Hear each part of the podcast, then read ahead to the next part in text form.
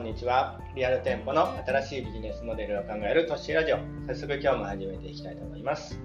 今日は4月1日木曜日ですね。エイプリルフールですね、今日は。なんか、フォルクスワーゲンがあの社名をボルツワーゲンに変えるっていう、なんか、あのエイプリルフールジョークをね、あの、ちょっと発表して、なんか、まあ、わかりにくくなんかボルツワーゲンボルト、電気のボルトをね、社名に入れてなんか、その二酸化炭素を出さないっていう電気の自動車っていうのを印象づけたかったみたいな感じらしいんですけどね。ちょっとなんか分かりにくかったのか、ちょっとごめんなさいって言ってましたね。うん、で、まあ、あの、子供たちがね、あの、まあ、4月からね、あの、昨日保育園最後で上の息子がね、で、まあ今日は休みっていうことで、まあ家にいるんでね、まああの、なるべく早く帰れるようにちょっと今日もラジオを朝からちょっと撮ろうかなっていうことで、早速本題の方に入っていきたいと思います。で、あの今日の話はね、昨日またの続きで、あの、クリステンセンが言ってた、あの、偉大なイノベーターには共通する特徴があるっていうね、その共通する特徴の、あの、5つその発見力っていうのが共通する特徴として挙げられてて、まあ、1つがあの関連づける力で、二つ目が質問力、昨日やったやつですね。で、あの、今日やる三つ目なんですけど、それが観察力なんですね。観察力ってね、まあ、あの、このクリステンセンさんの、この、あの、観察力の定義としては、一般的な現象や潜在顧客の行動を詳しく調べることで、非凡なビジネスアイディアを生み出す力っていうふうに定義されているわけなんですけど、まあ、この観察力ですね。まあ、この観察力を鍛えることによって、まあ、ジェフ・ベソスとか、あのマイケル・デルとかっていうあの著名なね、こう、イノベーターと言われるすごい人たちに、まあ、近づいていけるんじゃないかっていうことですよね。で、まあ、あのまあ、そこにまあ近づかなくても別に、まあ、自分のレベルがね、こう、上がっていくっていうのは確かなことなんで、まあ、この観察力っていうのを、まあ、鍛えるにはどうすればいいか、まあ、どういうね、見方で、こう、物事を見ればいいかっていうのをね、あの、一緒に考えていきたいかなと思うんですけど、何かこう観察力って聞いて何かありますかね？あの、あなたがちょっとこう、こういう観察力の鍛え方はいいんじゃないかっていうのをね、ちょっと考えてもらえればと思うんですけど、あの、まあ、僕がこう観察力でね、こう聞いたときに、まあ、あの、そうですね、まあ、誰かが困ってることとか悩んでることっていうのを観察するっていうことですね。そして、まあ、その悩みとか困りごとの原因が何なのかっていうのを考えたりこう調べること、まあ、その調べるっていうところまでやるっていうことがまあ大事なのかなっていうことですね。でまあビジネスって基本的にこう誰かの困りごとを解消するっていうのがまあビジネスになるわけなんでその困その困ったこととか悩んでることっていうのはビジネスの種になるわけですよね。だからまあそういうことにこうアンテナを立ててその観察していく日常のこう何気ない、ね、あの困りごとに着目してこれをあの解消するにはどうすればいいかっていうのを考えたり調べたりするということですね。で、まあ、あとは、あの、まあ、今、事業をやってたり、仕事をしてたりとかね、お店やってたりっていう方とかだと、まあ、今来てくれてるお客さんはももちろんですよね。まあ、そのお客さん、なんでうちに来たのか、なんでこれを買ったのか、買わなかったのか、まあ、いろんなね、商品売ってると思うんですけど、その中でもこう、なんで買うものと買わないものがあるんだろうっていう観察、まあ、あのお客さんを見るってことですよね。で、まあ、あとは、まだ来てないお客さん、見込み客って言われるお客さんですね。まあ、そういう方も、まあ、こう、実際にこう、見るっていうのは難しいかもしれないんですけど、こう想像したりね。なんで、あの、まだ来てない方は、こう、うちのお店にまだ来てないんだろうかとか、まあ、どこにハードルがあるんだろうか、どこでこう止まってるの、お客さんが来るのが止まってるのだろうかっていうのをこう想像して考えてみる。で、調べてみるってことですよね。で、あの、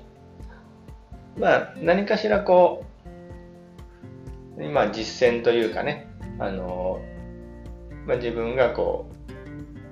う、何かお店をするにあたったり、まあ、事業をこう新しく始めるにしても、何か自分が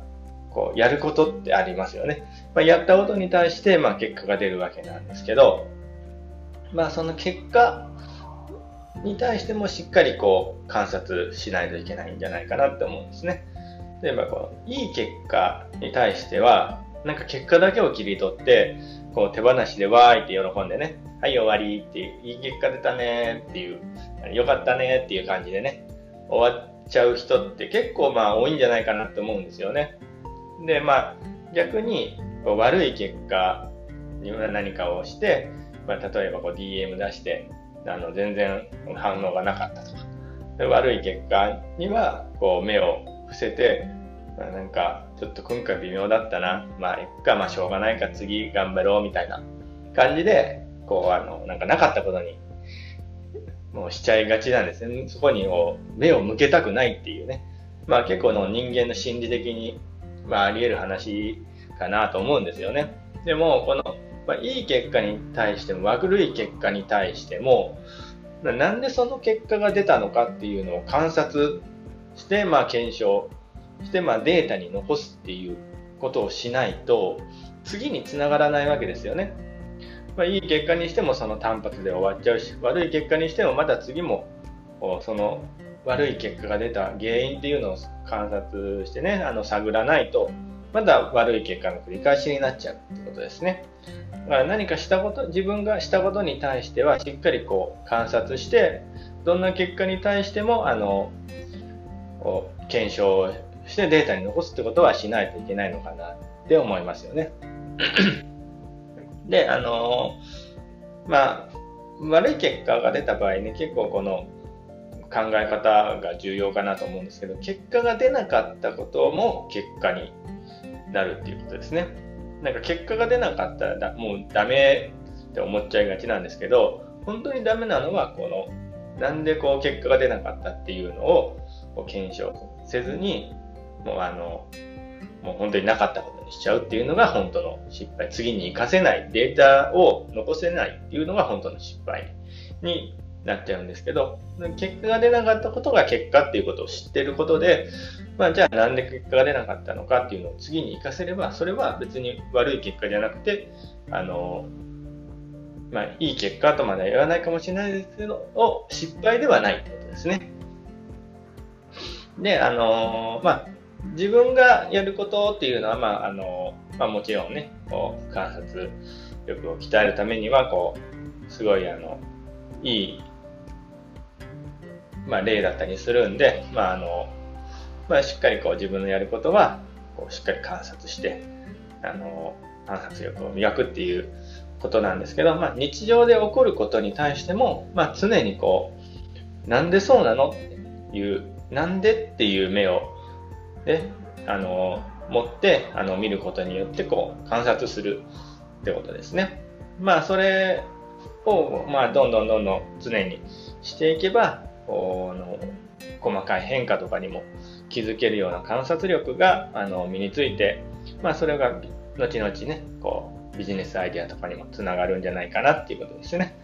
まあ、今日の話をまとめると、あの観察力を鍛えるには自分がやったことに対しては全ての対象の人の反応を観察して結果を検証しデータに残す。そしてあの日常でもね常にあのなんでっていう目で見て観察することでまああのそれをすることによってまあ細かい変化っていうのにね気づけて、まあ、ビジネスアイデアにつながる観察力が身につくんじゃないかなっていうことですよね。まあ、今日はこの辺りで終わろうかなと思いますので、あのチャンネル登録とかね、フォローとかしていただけるとありがたいあと、まあ、またメッセージとか質問とかあれば、あのまたダイレクトメールであのメッセージいただければと思います。それではね、バイバーイ。